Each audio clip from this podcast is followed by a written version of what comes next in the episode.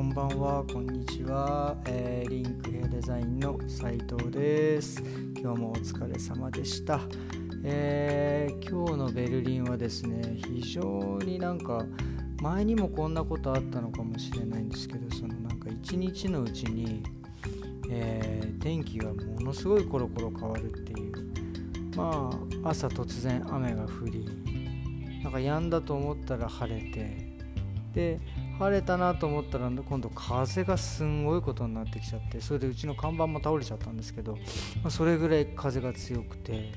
でなんかそうこうしてるうちに今度氷みたいななんかとんでもないものがなんか降ってきて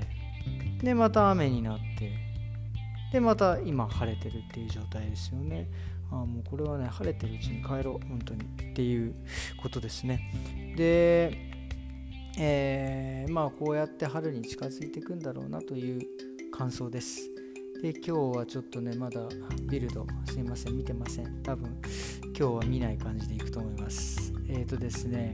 今日はですね僕がこの間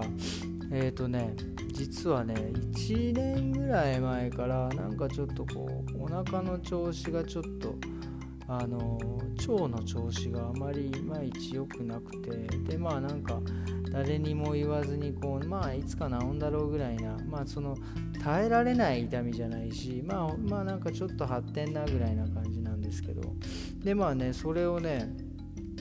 えー、っと、えー、この間先週か。あ先週おとといか。なんかあの家族というか、まあ、うちの奥さんにちょっとそうそうなんだけどさっていうのをねちょっとまあ相談したんですよね。そしたらねあのすごい楽になったというかそのまあお腹はねちょっとまあまあ痛いままなんですけどなんか気持ちがねなんかすごい楽になったんですよね。なんかこうやっぱり自分でちょっとこう抱えてたというかうん、もうなんかあのこのまま俺はなんか死んでしまうんじゃねえかみたいなね。どんどんひどくなってとかね。なんかそういうことをねこうこう負のスパイラルでこうちょっと考えたんですけどそうやって言うことでね非常に楽になってあこのままいったら余裕で治るんじゃねえかみたいなね、えー、っていうことを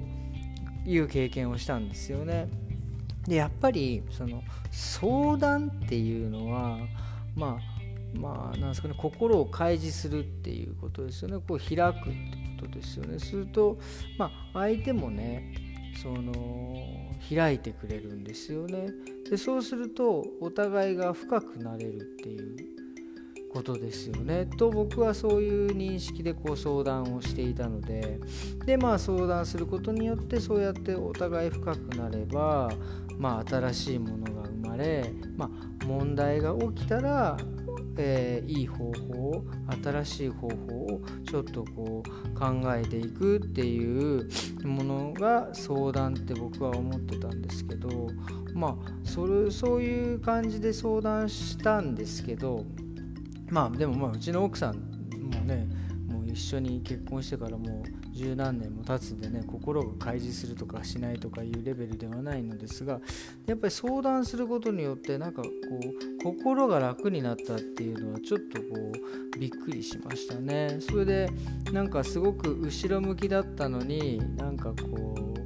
う何ですか、えー、前向きになれてなんかこう自分で直せんじゃねえかみたいなね気持ちにもなれるってなんか相談ってすげえいいなっていうのはねちょっと思いましたよね。そしてこう何よりねあの相談した時にこう否定されないっていうのはすごくいいですね。だから、まあ、僕もそれはちょっと心がけてはいるんですけど、ね、人相手が相談するっていうことは、まあ、さっきも言ったように心を開示しているのでそれを否定してしまうっていうのは僕はねなんかその相手開いてくれてんのに俺は開かねえぞというこう突っぱぬ突っぱ抜けるあれ？なんだっけ？それえ、ー、と突っぱねるか？みたいな感じで僕は嫌なのでで例えばその相談してきたこととかまあ内容にもよりますけどやっぱりちょっと否定的な意見が出そうな時はですねやっぱり